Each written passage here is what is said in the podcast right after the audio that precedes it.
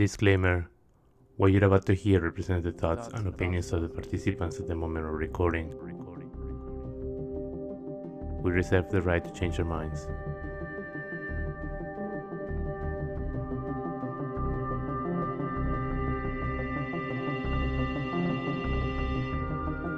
Welcome to the Welcome Podcast. This is Luis. Over the years, I've had the chance to meet a lot of very interesting people, but with only few of them, I can say that I share as many things as I share with Randy Yee. Randy is a PhD student at the University of Calgary. What follows is a conversation I had with him a few weeks ago. This is actually the second conversation we recorded. The first one was the pilot episode of the podcast, but this is the only one that will be available. I hope you enjoy it. Okay, sure. Now, Okay, you can cut out the beginning, right? So it doesn't matter what I say right now. Nah, that this is the more interesting part. okay, cool.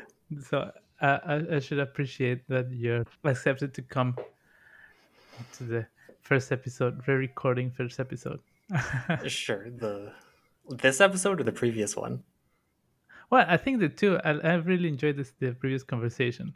Uh, uh, it it was very, very deep and personal, but at the same time, I think if we want to kind of work on something and put it out, uh, probably uh, something less personal is more interesting. Uh, yeah, but that's probably true. yeah. Have you talked to anyone else yet, or have you interviewed Yeah. anyone else? So I had the same kind of thing happening with Nayeli. Mm. Do you know Nayeli? Uh, I remember her from when I was in my masters. Yeah. So um, I recorded also another episode, and uh, she asked for a re-record because uh, Oh, really? felt a little bit uncomfortable with Okay. the with the structure of it. Okay, good. uh, I'm glad I I'm think not it- the only one. No, you're not the only one, because it- it's the first time we do it, right? So Mm. I don't know how to get it right, and and I don't expect you knowing how to get it right. Right. Uh, we didn't. We didn't know we had to speak confidently in order to sound normal. exactly. Then I had um, conversation with Jason, uh, Julian, and they're Oh, cool. surprisingly really f- kind of uh, articulate, really fluid. The conversation was amazing. Uh, not that it was not great with you, but for Mm. example, with them, it was very easy to edit. Right. The conversation was very, very fluid, so there were there were not a lot of things to to move into the right place, so, the, so that things kept into some sort of pace. Okay, that's great. How is Jason? What's he doing now? So Jason is doing a postdoc here. Oh, cool. Oh, well, no, more like he is doing a postdoc from here in New Zealand. Oh, really? Yeah, but he can't travel to New Zealand at the moment, Right. so he is staying, uh, staying around for a bit until he's allowed to to go Okay. with Stephen Galbraith. Oh, really? That's awesome. Yeah, yeah, that's amazing. Yeah. Then uh, the one I recorded with Julian, I thought it was great because I, I got to um, explore what his interests are, and I got to learn a lot of things. So I was like, wow, I would like to know. That's fun. yeah, I mean, you guys have been friends for a long time, though, haven't you? yes, yeah, but at the same time, there is a lot of things that I don't know about him, or that, Mhm. that he knows that I don't know, right? Like he's very, like he's very into music, and Mm. he's has spent a lot of time like researching and thinking about how to record stuff, how to uh, set up kind of a, a house studio. Like I, I wouldn't say that he has house studio, but he has a lot of instruments and things to record from home. Uh, and since I started kind of doing this, like and I, I know a little bit because I had to do some research, probably to uh, have the the right microphone and everything. right. Uh, but he knows a lot, a, a lot more than me. So I wanted to know. Uh, I wanted to learn something ab- about it from him. Mm. And of course, there's a lot of things that that you know that I don't know, and that I like to know about. So the other day I asked you about your research. Uh. well, I didn't ask you about your research. I, I told you that I will ask you about your research later, and I think today is a good day. oh, okay. Sure. yeah. So what what do you do exactly? Mm, Okay, so maybe you can tell me what you know already, and then I can build off of that. I, I remember that you told me you work with p-adics in computational number theory and some uh, algorithms that are that work better with p-adics than with Okay. real numbers. And actually, something that is that I've wondered for a while is what kind of algorithms will work better with p-adics? Yeah, I mean that's interesting. Okay, so um, I guess I should backtrack a little bit. So you know that I do number theory. Um, Yes. And so my focus is actually on, well, okay. So should I explain background stuff, or would you? Yeah, probably it would be nice if we can start by you know explaining what p-adics are. Okay. I mean, like, can I assume that you know what number fields are, or should I should I pretend that we don't? Um, probably let's assume that people know what fields are, and Okay. then then go from there. Okay, so you're assuming a mathematical audience. Okay, sure, that that works for me. So. Um, so I work with um, number fields, and in particular, my my main focus, but like not right now, is on cubic number fields. So these are degree three extensions of the rationals, Mhm. and so my actual focus of study has nothing to do with the p-adics. The p-adics the p-adics just sort of came up, but what I look at is algorithms for computing invariants in number fields. So you know, like the class group or the uh-huh. the unit group, I guess. The unique group. Uh, The unit, unit? group. Yeah. So Unit- these, oh, the unit group. yeah, uh-huh. like uh, invertible elements. And so uh-huh. I'm not sure if I should bore everyone with the the specifics, but the class group is always like a finite abelian group. And so one of the major problems in algebraic number theory is determining what the structure of that group is. So Yes. it's like um, basically uh, finite groups decompose into well, I should say finite abelian groups decompose into specific structures. And so you can always sort of um, use this finite abelian group theorem. Um, Uh-huh. I guess it's the fundamental theorem of finite abelian groups to decompose it. Um, and then also for the fundamental units, there's this uh, theorem of Dirichlet or Dirichlet, where the unit group can be decomposed into like a, a finite part and then also like an infinite part. hmm Yeah, and so one of the other questions is usually something like I guess Dirichlet's theorem lets you know what the structure is, but you don't always know what the generators are. And so Okay. another problem that that often comes up in number theory is determining like can you find a set of generators for the infinite part? I see. Yeah. So um, I guess I work with algorithms for computing that in number fields and more specifically cubic number fields. hmm And so I guess the p-adic part kind of came up kind of randomly, but I think the easiest way to describe that is that when you're trying to compute the the fundamental units, you often have to work with the the logarithms of these like valuations of elements. So this is going a little bit too far, but every element in the number field can sort of be embedded into like this space inside of Rn. And so, because all the elements can be represented by real numbers, uh, you have to be very careful about the precision, or else um, you might accidentally get the wrong answer because you haven't been careful enough. I see. So what what kind of embedding are you using? Is it canonical embedding or Yeah, like it's it is canonical. Like I know it has a name, but I don't want to say the name that I think it is right now and then have it be wrong. But basically, um, you know how there's like these uh, real embeddings and complex embeddings Right. for for every element, and so basically you just take that, you take an element and then you map it in under each of those embeddings, and then you get like this vector. Oh, I see. Yeah. Uh-huh. Yeah, I think it's called the Minkowski embedding, but I that think could so. just yeah. be wrong, and I'm just saying things. In so wh- what exactly are you trying to? So you're trying to find a generator for the um, what's called the free part or the infinite part of the Yeah, that's of the right. class group. Uh-huh. Does it have any applications, or it just it's just for fun? Well, I mean, yeah. so that reminds me of a quote. It was basically just like we only study class groups because Gauss did or something like that. But that's not true. Um, not not anymore. yeah. So I guess class groups have like some applications in cryptography. Um, I know it's kind of like a bit cliche to say, oh yeah, we have applications in cryptography and then leave it at that. But um, the class group does have applications, and also, I guess they have more on the theoretical side. There are these like heuristics that they have for predicting like the distribution of class groups as uh, the discriminant goes up. Mm-hmm. Yeah, and so probably the main reason that I, or the main motivation for my project is like getting data to sort of help verify those conjectures. Oh, okay. Yeah. And the fundamental units, I'm actually not as sure, but you do use them as part of the computation for the class group, so that that could be considered one application. Mm-hmm. And then I guess just interest for the others, maybe. So how do the p-adics help in the computation of the logarithms?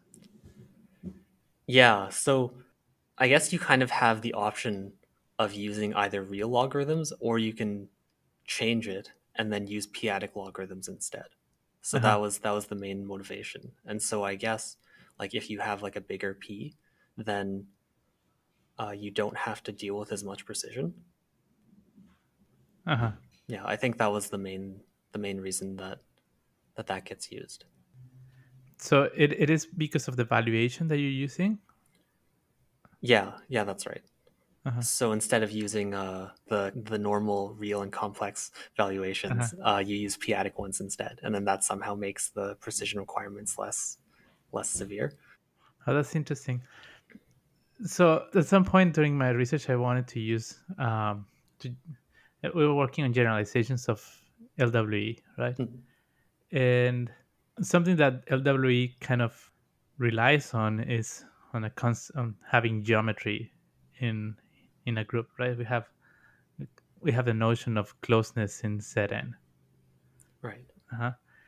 So if you change the group, then you have to find a, another another notion of geometry.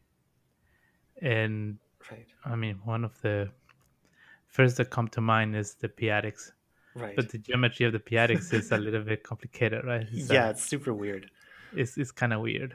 Uh, so it's starting because uh, things get large uh, when you start adding them up.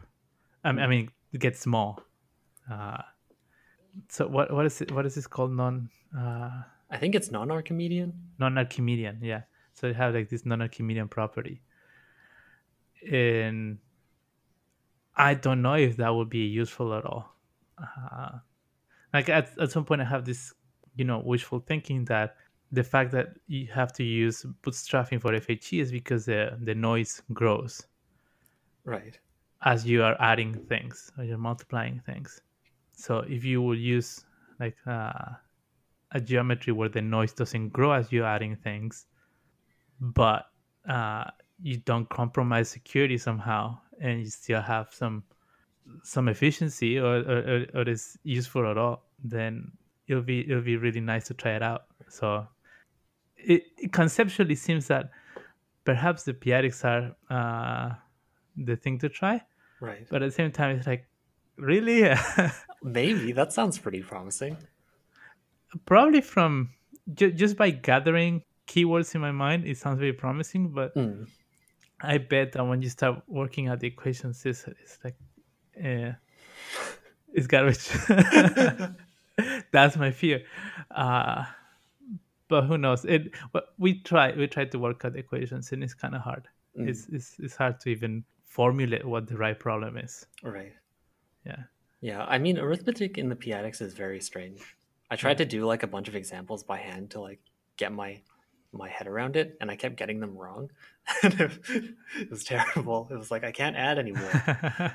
yeah, it, usually when when you think something is has to be small, it's big, and when you, you think something has to be big, it's small. Mm. But anyway, so that was my you know question or something I was curious about mm. to know if people actually use p-adics in computational constructions or yeah. uh, algorithms. Yeah, I think there's like a whole group of people who are really into like using p-adics for computations. Uh-huh. Um, I kind of found this out while I was trying to figure out whatever I was working on, but it's kind of hard to to get into if if you don't know anything about the p-adics to start with. So, are, are you really into that topic, or is something just tangential to your research, like It's- a tool that you're using? Yeah, it's kind of tangential. Like I needed it in order to to do some operations with logarithms. Uh-huh. Um, but then for the most part, this is just sort of one step in the algorithm that is basically unrelated. Sometimes you have to learn something in order to Hmm. use it, Yeah. even though it's, it's, it's very far from your research area. Yeah, I was actually really happy to find some like analysis stuff inside of number theory. Um, I think I mentioned this before, but uh, I used to really like real analysis, Yeah. and then when I switched to like cryptography and number theory, I sort of had to like abandon it, and I felt really sad. But now, now it's come back. So It's going back. yeah. I had to use a lot of analysis for the research I was doing for my PhD. It was actually a a lot more analysis than algebra, which Really? is something that I wouldn't, I didn't expect when I signed up for cryptography. That's super surprising. I yes, didn't know that at all. I had to do a lot of Fourier analysis and even some complex analysis at some point. Have to approximate a function, well, the Fourier transform of a function, Mm. and there's no straightforward tools to do it, so you have to do it almost kind of by hand. Whoa. It was very interesting. I really enjoyed the time uh, I spent when I understood, but I didn't enjoy at all. Had to had to spend some time, uh, that much time to understand what was going on.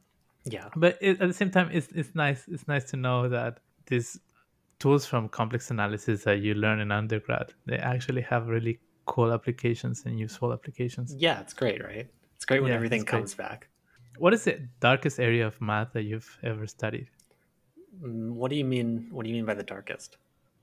Mm, something that is abstract. There's few examples, and perhaps hard to understand or to connect to the real world. That is a good question. I mean, I can't say this with like a lot of confidence, but Uh huh.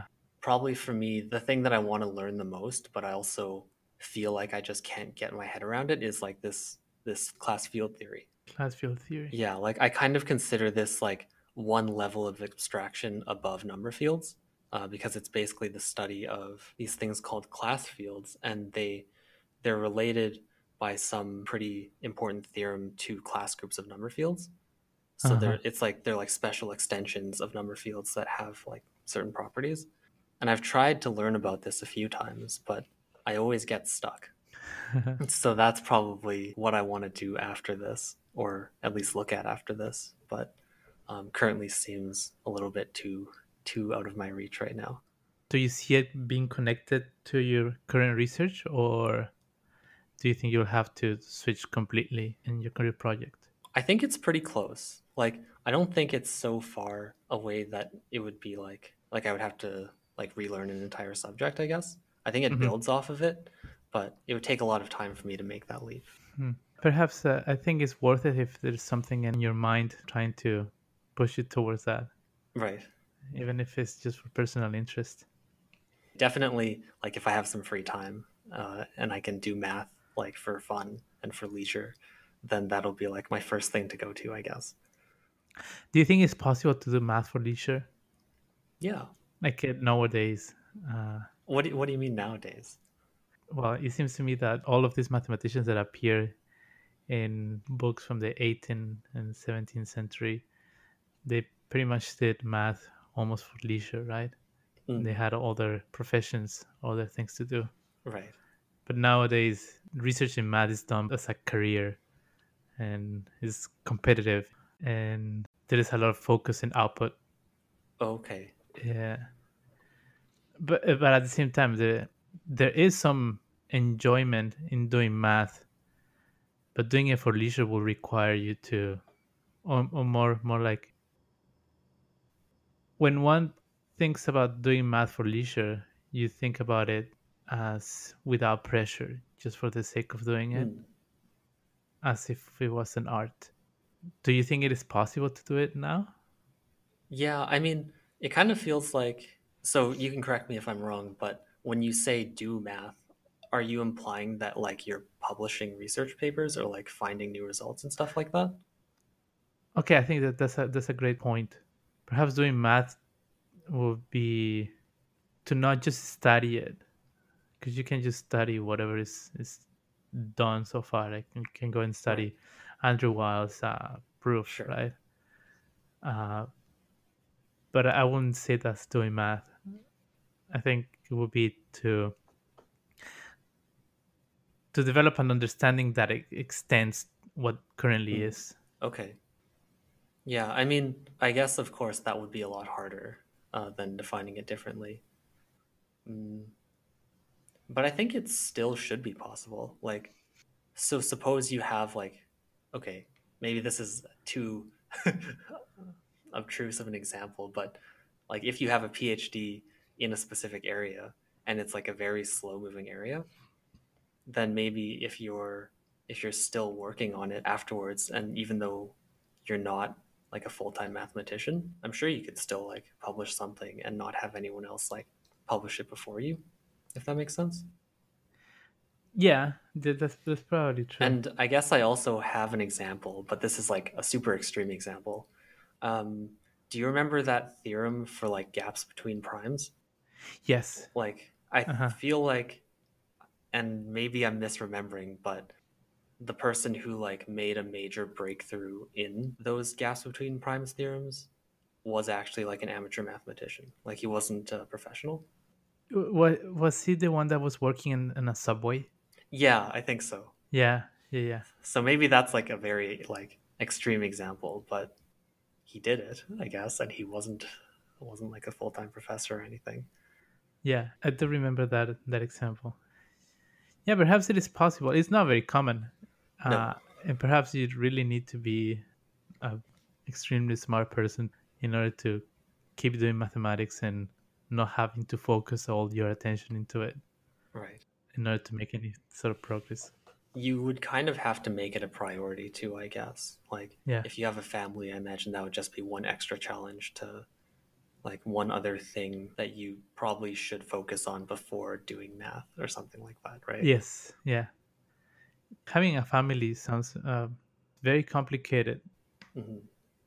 meaning that once you have a family and you have a job and your, your attention has to be divided into many many parts mathematics somehow it requires you to be really focused and sort of obsessed with it in order Yeah. to make any significant progress in your understanding of it Yeah, and I I I would even go so far to say that like once you have like people who are like kind of depending on you, like your focus shifts a lot from like sort of well, I shouldn't say everyone, but at least for me, it sort of became like um, instead of focusing on these like abstract like fun and like interesting things that I could learn and grow in, Uh-huh. suddenly I started focusing on like practical stuff.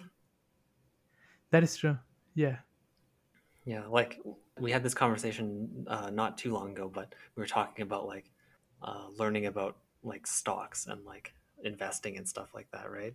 yeah Um, like when I was younger, I would never have even considered that. I thought it was just like a bunch of garbage.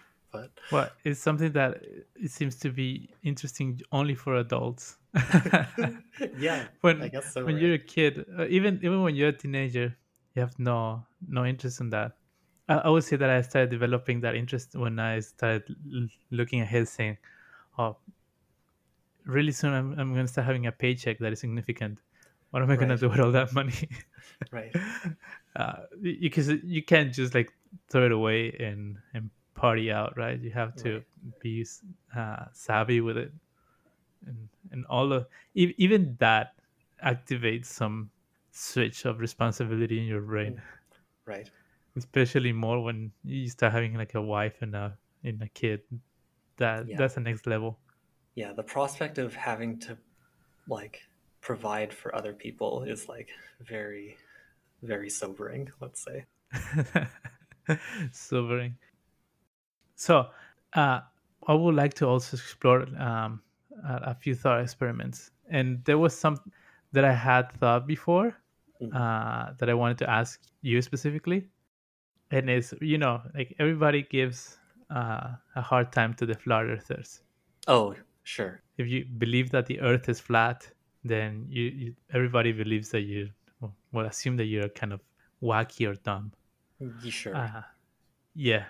However, the fact that there are so many flat earthers in the world, and it do, it seems that they are actually flat, flat earthers. No, it's not just uh, a bunch of trolls online.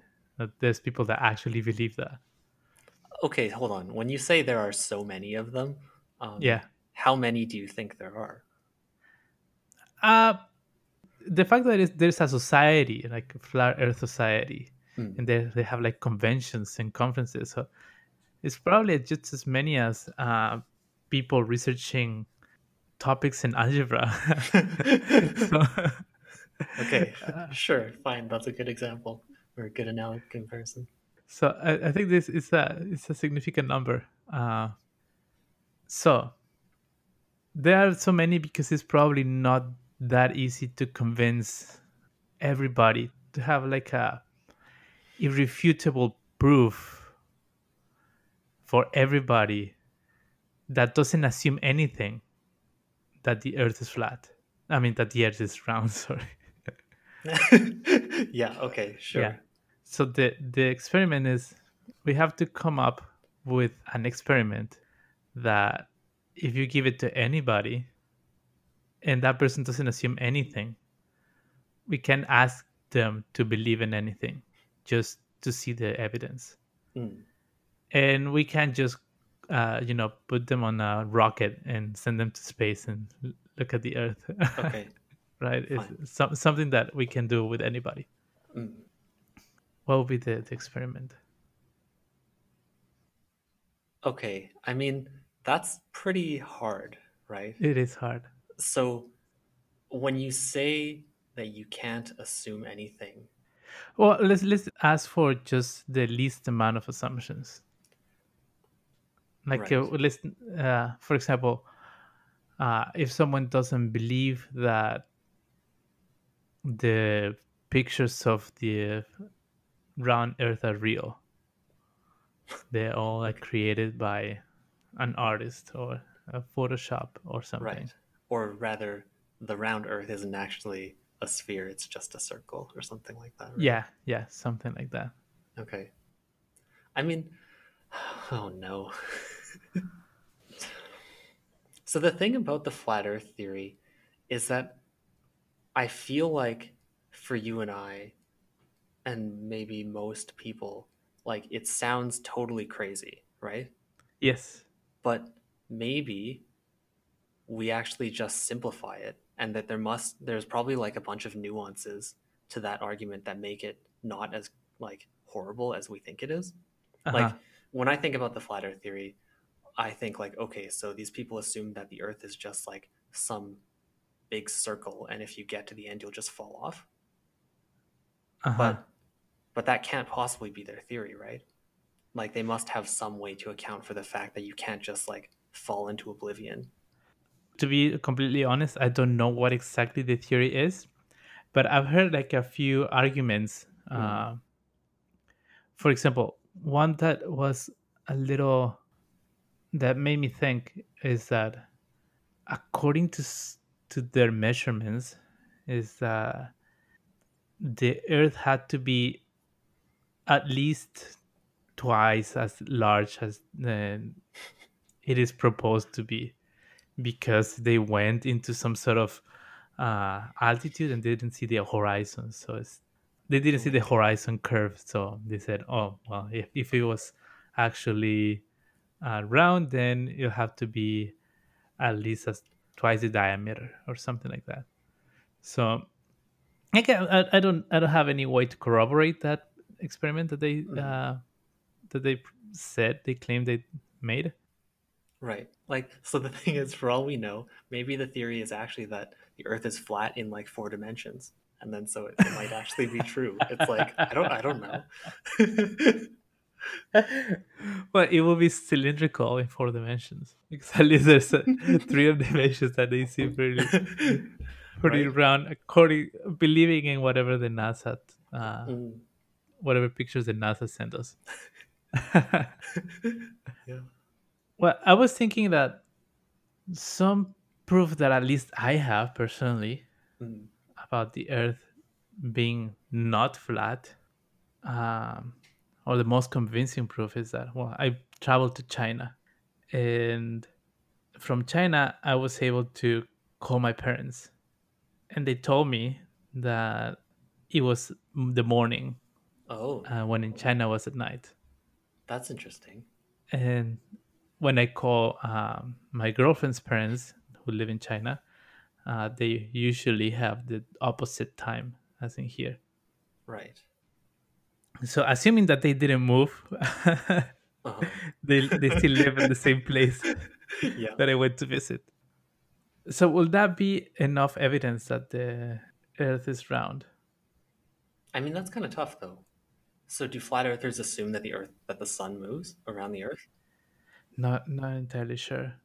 Yeah, because now, now we actually need to know specific things about like what the flat Earth theory is. Like, if they have some other way to explain Right. daytime, Uh huh. then then that will probably throw a wrench in your idea. I see. I see. So, it, do you think that it's possible to come up with a set of assumptions that explain this phenomenon of different times without having a round Earth? it probably is possible. It must be, right? So suppose you have a flat surface and the sun, like even if the sun is still moving left and right, like in an arc over top, um, the angle from the sun to the, say, the farthest spot on your flat surface to the closest one is different, right? So then the times would be different. Well, but you you can see it like from your spot. You can see the sun like kind of falling on the horizon, Mhm. right? So if the air was flat, then everybody will get darkness at the same time. No? That's true. Huh, that is true. Now I'm trying to think of a way to. Now, it's very weird to try to like make a flat Earth argument work. Um, let's see. Maybe the mountains block out the sun, so that uh, if you're at the farthest spot, it gets darker earlier. Does that make sense? Does that work at all? Like if probably, if something obstructs the sun from you, then it will get dark, right? But then Yeah, if you're yeah. if you're if you're high enough, then it should still be daylight. Yeah, I guess that would. That's hard. I, I Okay. found it. I found it very interesting. So I was watching one this like YouTube channels where they have um, debates between two sides of, of an argument, right? So debates between uh, Christians, like very conservative Christians, and Mm. gays, right? And then say Okay. like, oh, the, well, you shouldn't be gay, blah blah, blah or this being gay is a sin, and they have a debate, Hmm. and it's usually kind of heated but respectful. Like it, sometimes I think it is uh, surprisingly respectful.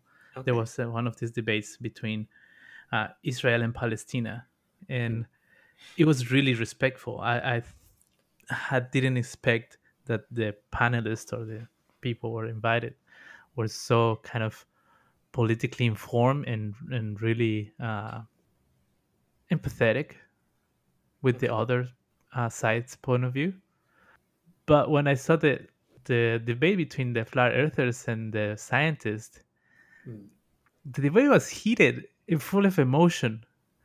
And you wouldn't expect that because it's like it's this there's supposed to be a lot of scientists uh, having a debate and why is there so much emotion in in this scientific debate?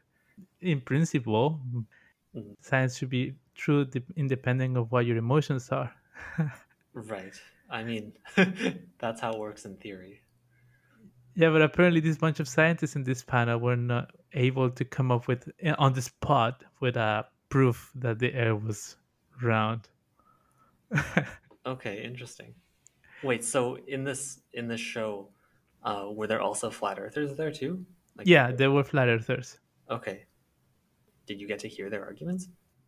Yes, I got to hear them, and I don't remember exactly what was it. They, they brought kind of a bunch of papers, and they went to very kind of deep conspiracy theories of uh, how the government is is lying to us, blah blah. But it seemed to me at the moment uh, that if it's so evident that the Earth is not flat, we Mm. should be able to come up with a with an experiment that proves on the spot that the Earth is not flat. Right. but at the same time it took it took this this humanity a while like a, a few thousands of years to to figure that out so Yeah. so probably it's, it's kind of a hypocrisy of of the scientific community to think that just because someone believes that the earth is flat then that person is a wacko but it's probably not a wacko probably he's just doing science and that's the, the only thing he has is direct experience Yeah. I mean, so if you want like an actual experiment that I think people did is that you can measure the distance from two places that are very far on Earth that are the same height, and then you Mhm. can use the angle of the sun at a specific time in Yeah. order to well, okay, that's a little bit harder because then you need to know the distance between the sun and you. There was some scientist from Egypt, I think, Mm. that did exactly that a few Yeah. thousands of years ago. Like he measured like the, but I don't know how he figured out what, um, how he measured the exact specific time. So, what did he do to measure that? I guess the, the this the shade is traveling in some sort of not not from south to north but like from east to west so Right. he measured that when when it was like exactly traveling south i guess and then measure that distance Huh. i don't know it's complicated Do people have a way of knowing the distance from the sun from the Earth? Like, obviously people do, but like, if you if you were going to assume that you had no assumptions, like, can you think of a reasonably concrete way to? to measure distance from the sun Yeah. Because, like, I guess obviously you know what I'm thinking. Like, if you can get one side and you can make an isosceles triangle, then you Yeah. can measure the distance of that third side and then compare it to what you traveled, I guess. uh-huh And then that would that would prove whether there was a curve or not. i see i see Yeah, I took Yeah, a I- course about this, about the history of science, and they they explained how people from the olden times figured out how far away the sun had to be from you. But I don't remember. these people were really ingenious like, Yeah. uh, they, they have an amazing sense of creativity Hmm. how to come up with um, all these arguments i have a hard time trying to imagine how math was done without symbols what if you don't have notation just how, how do you do math Was there such a time? I guess there must have been. there must have been yeah when people write like uh, instead of writing five times three they, they write five added three times and Oh no. yeah like how, how do you think about math with uh, under such circumstances it's very hard probably what that's that's the status we are right now in terms of geometry because sometimes i think that thinking about geometry is very complicated Hmm. and writing geometrical proofs or writing proofs in, in graph theory for example is much harder than just thinking about them Oh yeah. Oh, that's actually very interesting. Do you think that graph theorists will evolve notation to describe like things that happen in graphs that we currently don't? Probably.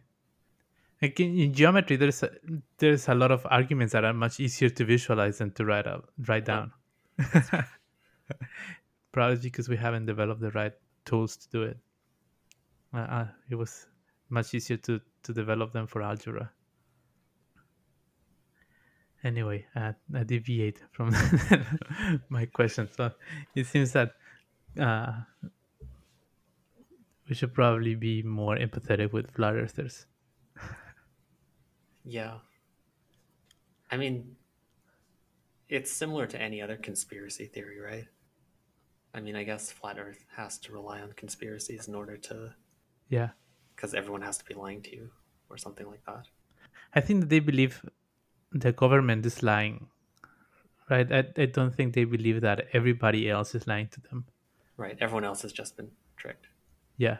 It's just there's some sort of higher entity that is lying to everybody else. Yeah. I mean that that's kind of like this idea that should you only believe things that you can like verify concretely for yourself? Like are you and your personal experience the only valid source of information, I guess? Well, I think many investigations should start from that. But at some point you, you realize that it's it's impractical to only have that. Because then you have to rebuild the wheel from Right. from scratch. You have to do it like almost every experiment that is in the literature for yourself, Right. and uh, that's that's sort of impossible. Like you can't trust that like medicine will actually help you. You have Yeah. to conduct the clinical trials yourself or something like that. that's ridiculous, but at the same time, uh, that is actual science. do you do you think that? Well, this is kind of another thought experiment.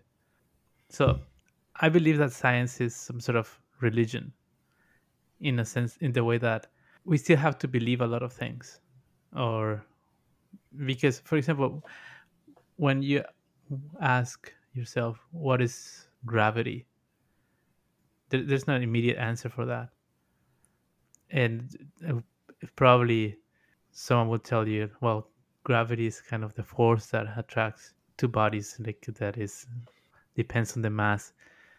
But it seems to me that is that's just more like an observation, right? Uh, that we sort of generalized. We just became really good at observe things and generalize things and put them into equations Mm. somehow.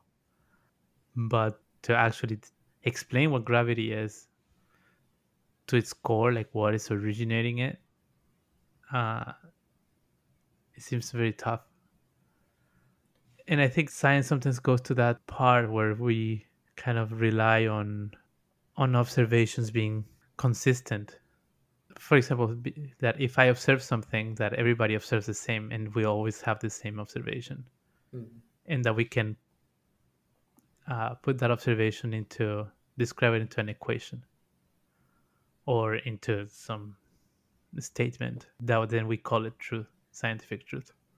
Right. That that's correct, right? It's like some sort of repeatability of like experiments or something. Yeah, yeah. Mm.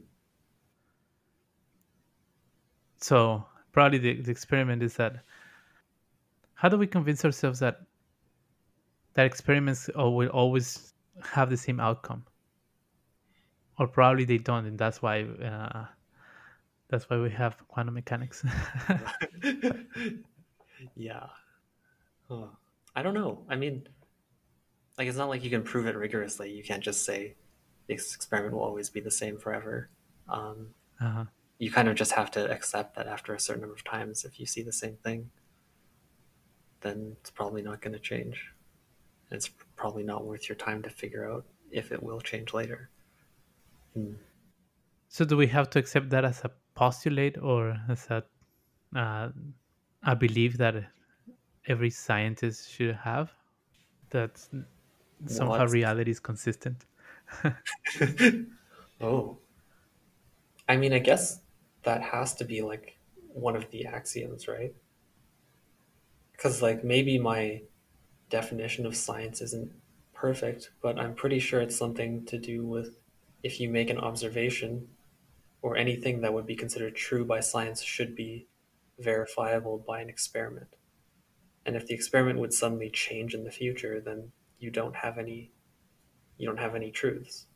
You just have just nothing, right? Uh-huh. Like that's the fundamental thing. Like anything you say is true must be verifiable if you had the means to do it. But if it didn't if you tried to verify it and it was just not true or like whatever it predicted didn't happen, what can you say? What can you say is correct? Nothing. Yeah, um, for, for example, what if at some point things is just stop behaving in the same way? For example, the gravity and, and on Earth it just changed into 10.2 instead of 9.8 like for no reason. for no reason. Just uh, God turned off the dial. Yeah, exactly right. So then, like, I'm sure there are formulas on gravity based on mass, and so if that suddenly changed, then I guess scientists would have to find a reason why. And if they couldn't find a reason why, I don't know what they would do. Would you scrap the idea of gravity? Would you try to generalize it to something else. Mm. Would you try to actually find what generates gravity? Or is that even like a question that you that you can dare to ask? Probably it's not even valid um, scientific question. Uh, yeah, pr- pr- probably at some point we just say, okay, science is just this set of beliefs and this set of observations, and our core belief is that every observation is consistent with reality. And whenever you repeat an experiment, you have you have consistent observations, right? yeah. Yeah, I'm probably completely wrong. Yeah. Why are you thinking about this? I don't know. Uh, one one time I had this rant about science because I thought that we were being a little bit pedantic. We as scientists were being a little bit pedantic with uh, people who don't believe in science. Oh, yeah. I mean, in that sense, I would probably argue that there's a lot of people who think that science is basically capable of explaining every observable phenomenon. Uh huh. Um, and I think that can't possibly be true. Yeah, definitely not. Can I can I go on a tangent for a second? Yeah. Um, you mentioned this idea of like science being essentially like emotional and based on beliefs. Yes. And I think the first time that really like hit me like very hard was um, a friend of mine here in Calgary asked me to go with them to this sort of I don't remember what exactly it was, but it was like a science rally Uh huh. downtown and it was like basically I think the idea was that like people should believe in science. And so I went to this rally because I like I also do think science is like a good thing. But when I went there, I was kind of blown away by how um, mobbish it seemed. Tribalistic. Yeah, maybe that's the right that's the right word. But it was basically just like people were like chanting. Um, we were advised to ignore people whose opinions were different than ours. Um, yeah, it was very very interesting uh, to have that juxtaposed with the idea of science itself, or at least what I kind of thought science should be. yes. Yeah. And you know, I I think it's you can see it in many in many circles, even like in professional science. Uh, like I don't know, wa- was that rally in, in Bay my professional science or just students uh, or people in general? Uh, it was people in general. So Uh-huh. it was like students, like professors, um, and just like the general public. Yeah. So, for example, if you go into uh, forums for cryptography and you see a, uh, quite a lot of heated debates and, and some quite emotional, Hmm. right? And you will think that, well, if we bother to go and prove things and support cryptography with math and write it down and put it into paper, Hmm. why do we have to be that emotional? it seems to me that it should be more, much more objective than trying to accuse everybody of lying. Like be, because when you see the debate, it's like either you or you are lying. So one, one of one of you two are definitely not on the on the right, and who is making things up? Who is interpreting the data or interpreting the the facts in a misleading way? Right. and why can't we just as a community come up with a little bit more neutral way of judging results Right. So this is uh this is kind of an interesting story, I guess. But there's So I know that in psychology, there's some theory that's like very uh, considered to be very contentious. And so, are you familiar with like this idea of multiple intelligences? I, I'm familiar with the idea itself, but but I, I don't. I've never seen it like. Yeah, I mean, I can just explain the idea, but it's just that like rather than having this like general IQ score, Right. um, certain uh, people have also posited the idea that rather than just one, there's multiple ones, and so you can have like emotional intelligence, musical intelligence, uh, this sort of thing. Um, and I feel like when I was growing up, this theory was taught to me as fact, and you know that I have some some psychology background, and I always thought that this theory was true. Um, but then I found out, like this year, that that theory has actually always been like heavily contested, and that most psychologists don't think that it's true.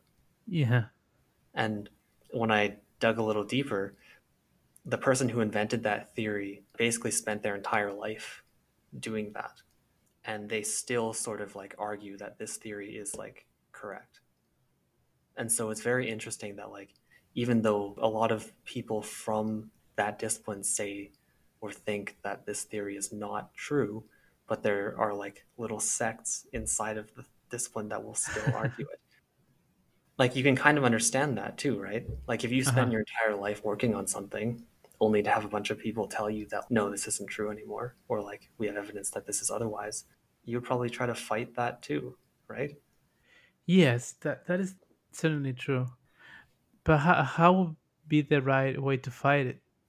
To push it out? Like, would you come up with further evidence because you're very convinced that your theory is true, or is there a, a point where you look at the evidence and you convince yourself, okay, I wasted, I don't know, thirty years of career of my career in this. I don't know. Like, can you Uh, handle that? Can people handle that?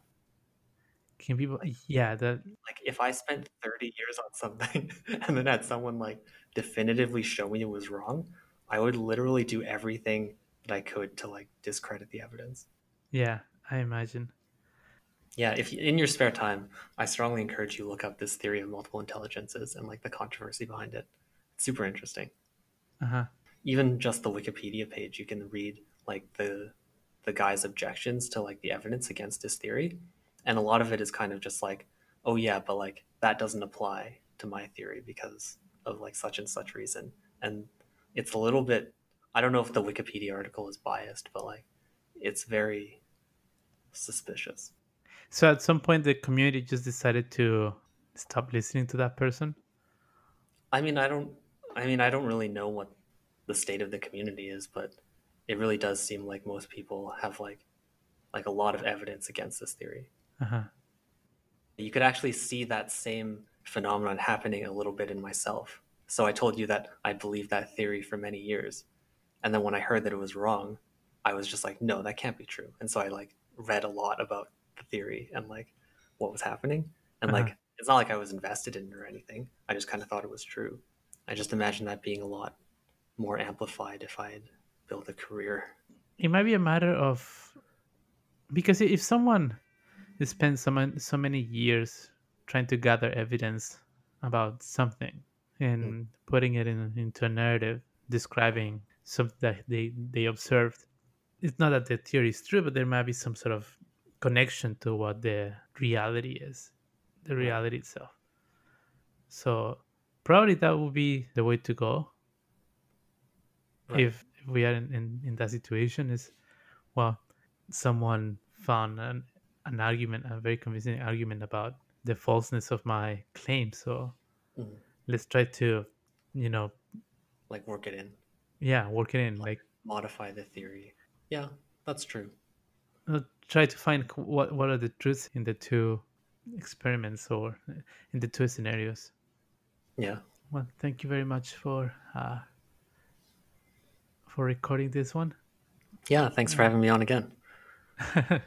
Hopefully, I didn't tap the table too loudly this time. oh no no i don't think i heard any anything Okay, I- perfect. I think it was great. Probably next time we should uh, explore some more philosophical things, and I'll, I'll, be, I'll come more prepared with that. I think that would be pretty fun. Yeah, that would be really Yeah. fun. I mean, we're having this normal, non-philosophical discussion immediately after like this huge election in the U.S., right? I don't know how to feel about the results. Mm. Uh, but if I was a U.S. citizen, I would be completely uh, devastated by the options that I had. yeah. Like, I mean, okay, I don't know. They seem indistinguishable to me. But perhaps someone that actually knows about politics uh, will rectify. I mean, you could have voted for Kanye if you were in one of a particular state. For right? Kanye West, yeah, Uh, Kanye West was a candidate I think so. for president. Yeah. Wow. we live in a strange time. Yeah. And in, in Mexico, there was um, at some point a governor. I think it was a governor or a mayor. I don't remember if it was a mayor of a city or a governor of state. Mm. That was a professional soccer player.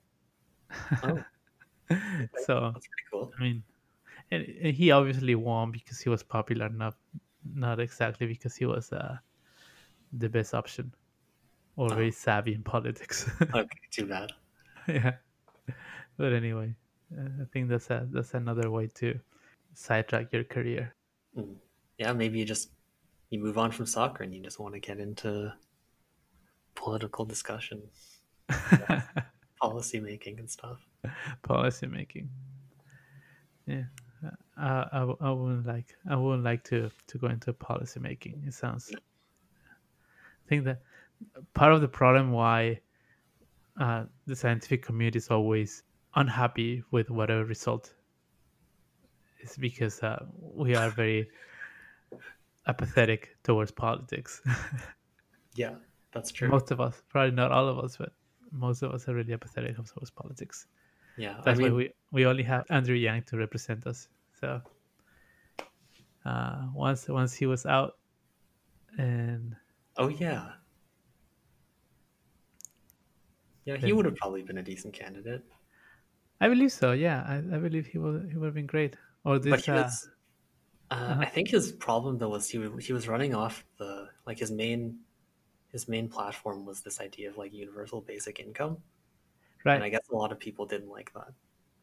Yeah, yeah. That that happens a lot of times with um, very interesting candidates that they go into like their, their entire narrative or their entire uh, campaign centers around like a specific policy right it's Mhm. not uh, a set of of proposals or even like they probably they, they do have a set of proposals but the the usual speech is Right. not covering all of those it's just uh, for example uh, bernie sanders uh, I, I found it really boring the first time he ran to president because it was always about the one percent, and he's like, Uh. "Well, can you tell me something different this time around?